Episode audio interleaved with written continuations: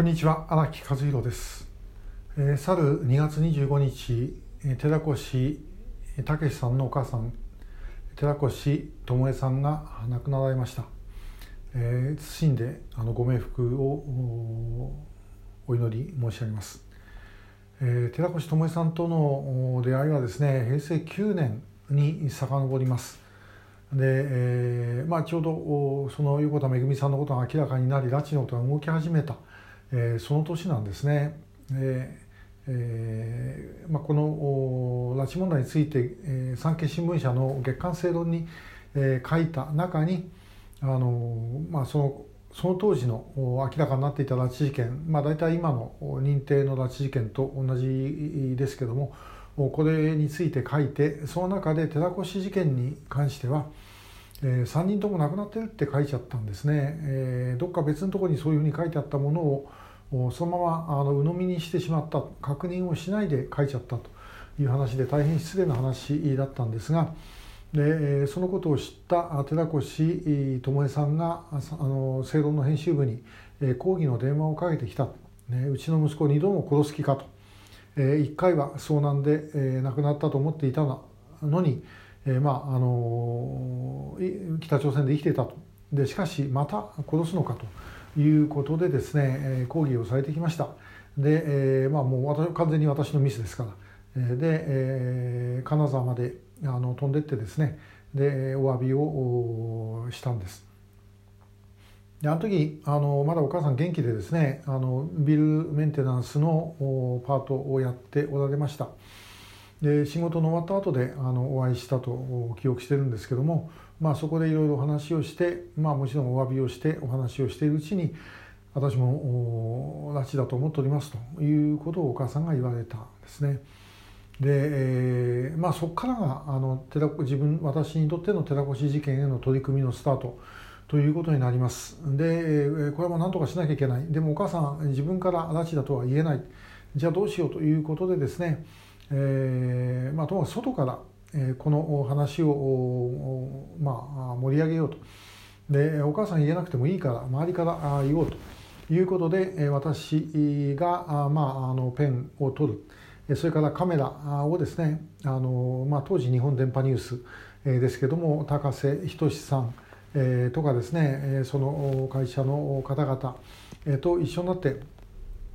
あのまあ紙とそれからテレビでですねこのことをやっていきました。で、えまあその時お母さんにはですねあのもしそういうふうにして、えまあ、大騒ぎにすると自分の想像では、まあ、6割ぐらいは大体うまくいくだろうと何かしらのプラスになるはずです、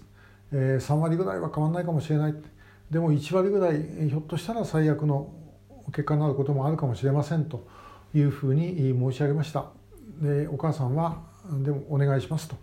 いうふうに言われたので、まあ、我々やりましたで結果的にはあのたけしさんはあのクソンという、まあ、地方都市に住んでいたのがあの平壌に住めるようになったと、いうことでですねそれは北朝鮮側もやっぱり気を使ったということなんだろうと思います。やはりあの騒がれるのは北朝鮮にとって一番嫌ですから、えーまあ、ちゃんとやってるんだということを見せるというためにですね平壌に住まわせるようにしたということなんですね。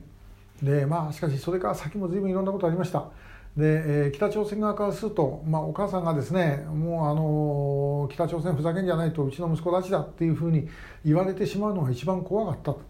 え、でそれを何とかして止めようとした。でお母さんもやはりですね息子と会えなくなるということは、まあ、非常に恐れていた、えー、であの、まあ、こんなこともありました。一回ですねあの電話かかってきて。もうもういい加減嫌になったと、ね、洗いざらいぶちまけてやるっていうことをお母さんが言われたんでじゃあ記者会見やりましょうというふうに言ってですね、えー、金沢まで行きまして。で、えー、その段取りはあの今調査会の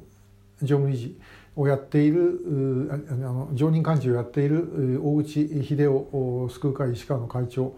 がですねやってくれてで、えー、もうその直前まで全部ぶちまけるっていう話だったんですが記者会見が始まってみてですね私がこの寺越武さんの事件はもう明らかに拉致だという話をした後で、えー、お母さんにマイクを向けたらですね、えー、この先生の言っておられることはこの先生のご意見で、えー、という話でですねあれ話違うんじゃないかという、えー、そんな一幕もございました。まあ、あのおそらく直前になって何かのブレーキがかかったんだろうなというふうには思っているんですけどね。まあ、あのそんなことこんなこといろんなことありました、まあ、私よりもその大口、常任幹事の方が、えーまあ、いろんな苦労をしてるんですけども、まあ、ともかくあの巴さんにしてもあるいは寺越昌司さんの息子さんたち、えー、寺越明夫さん北野正夫さん内田光夫さん、えー、そしてもそのご家族の皆さんあの本当にですねこの北朝鮮の犯罪行為によって翻弄されてるんですね。えー、個別にいろんなあんなああだこうだっていうのはありますけどもでももともとですね北朝鮮が拉致しなければこんなことになってないわけですよね。それを、まあ、北朝鮮の拉致のおかげで、えー、ひっくり返されてしまったということに、まあ、尽きるのではないかなというのが、まあ、私の考えです。で、えー、まああのそしてまあもう一つはこの寺越事件についてまあ、拉致認定もできない、えー、政府ですよね。結局だからもう家族に責任を押し付けてるんですね。私もあの拉致議連の役員だった国会議員の方から言われたことあります、えー、お母さんに拉致だって言わせられないのかと。でそうすれば要は拉致認定できるっていうことのようですねでもこれおかしいですよね法と証拠に基づいて厳正にやってるっていう話だったらば家族がどう言おうとあの認定するものは認定しなきゃいけないはずなんですけどもそこのとこになると逃げるということなんです。でこれじゃいけないと私はあの思っていますがいずれにしても問題はあ、まあ、まだあの続きます。えー、寺越事件からもうすでに61年があの経ってしまいました。えー、気の遠くなるような話の中で巴さんも翻弄され続けて、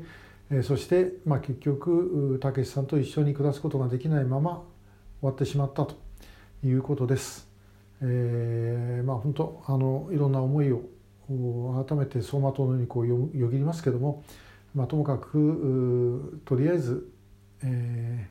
ー、安らかにお眠りいただいて、えーまあ、やがて残念ながらあちらでたけしさんとご一緒をする時を待っていただきたいと思うしかない、えー、ということです。今日もありがとうございました。